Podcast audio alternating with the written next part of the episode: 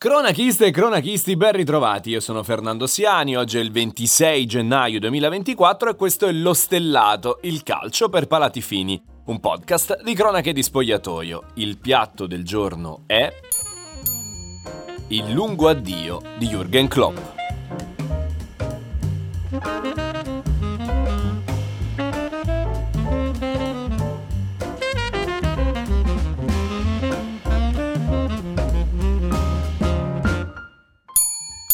Alle 11.35 di un anonimo venerdì di gennaio, il Liverpool pubblica un post sui suoi profili social. C'è Jürgen Klopp che deve fare un annuncio. Un sospiro, sguardo in camera ed ecco la scossa di terremoto.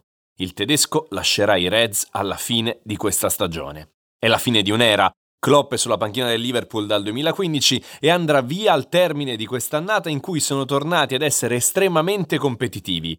Primi in campionato a più 5 sul City e ancora in lizza in tutte le competizioni, FA Cup, Carabao Cup ed Europa League. Insomma, nulla che lasciasse presagire di essere ai titoli di coda di un ciclo. I motivi del suo addio sono umani e più che comprensibili. Klopp è stanco, svuotato dal punto di vista delle energie mentali. Dice di aver avvertito dei segnali già da qualche mese, ma adesso è arrivato il momento di comunicarlo a tutti. La prima considerazione che mi viene da fare è professionale.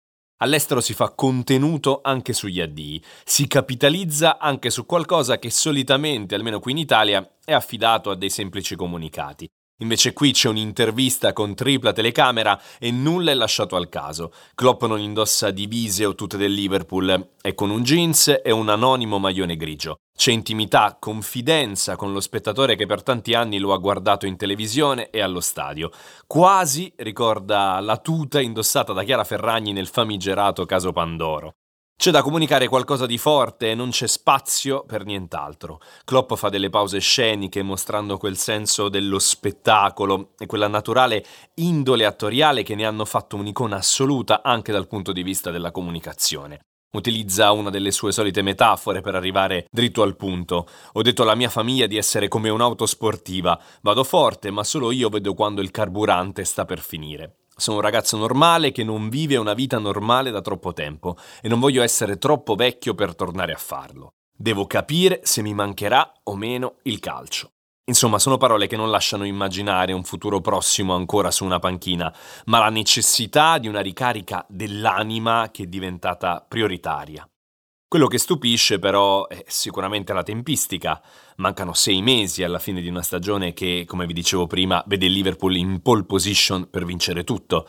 Si poteva aspettare forse maggio per comunicarlo. Che effetto avrà questo sulla squadra e sull'ambiente? I giocatori daranno il massimo per regalare al loro condottiero una last dance da favola oppure c'è il rischio di distrarsi pensando già al nuovo progetto? La mia opinione è che Klopp abbia voluto anticipare i rumors che sarebbero inevitabilmente venuti fuori sul suo futuro. Togliendo questo tema dal tavolo, resta solo il campo su cui concentrarsi. Nel pomeriggio è poi arrivato anche il comunicato del Liverpool nel quale, oltre a ringraziare Klopp, viene assicurato che la ricerca del post Jürgen è già cominciata. Un lavoro che verrà fatto proprio grazie al supporto del tedesco e che sicuramente vedrà tra i candidati anche Roberto De Zerbi, da sempre uno dei suoi preferiti. Però che strano pensare ad un Liverpool senza Klopp. Nove anni in cui il tedesco ha riportato ad Anfield la Premier League dopo un inseguimento durato oltre 30 anni. Ha vinto la Champions, il Mondiale per club, ma soprattutto ha impostato un nuovo standard comunicativo. Klopp è, diciamola tutta, senza inutili giri di parole, un figo pazzesco. Dal campo, in cui ha creato una simbiosi assoluta con il pubblico di Anfield, con le sue indimenticabili corse sotto la coppa, fino all'esterno, alle sue interviste in cui non ha mai recitato il copione dello sportivo davanti ai microfoni, ma ha sempre cercato il guizzo, la battuta, il sorriso a 36 denti. Niente di forzato, nulla di ricercato, zero retorica e solo tracotante personalità. E una leggerezza impressionante che quasi stona con questo mone imponente di 1,90 m che riempie l'inquadratura, come nel post partita della semifinale di Champions League tra Liverpool e Villarreal su Prime Video di due anni fa, quando interruppe Alessia Tarquinio che stava traducendo in italiano la sua risposta dicendole You sound like a song, cioè sembra di sentire una canzone, aggiungendo poi è meglio sentire il tuo italiano che il mio inglese. Ma che bello sarebbe vedere Klopp provare davvero ad imparare anche l'italiano. Certo ci sono 19 milioni di motivi, quelli del suo attuale ingaggio, che ci obbligano ad immaginarlo ancora distante dalle nostre latitudini. Ma forse è ancora presto per parlare di futuro, ci sarà tempo. Ora ci sono altri sei mesi per godersi la fine di questa avventura e sapere che sarà l'ultimo giro di giostra renderà tutto ancora più romantico. Servizio finito, lo stellato torna lunedì.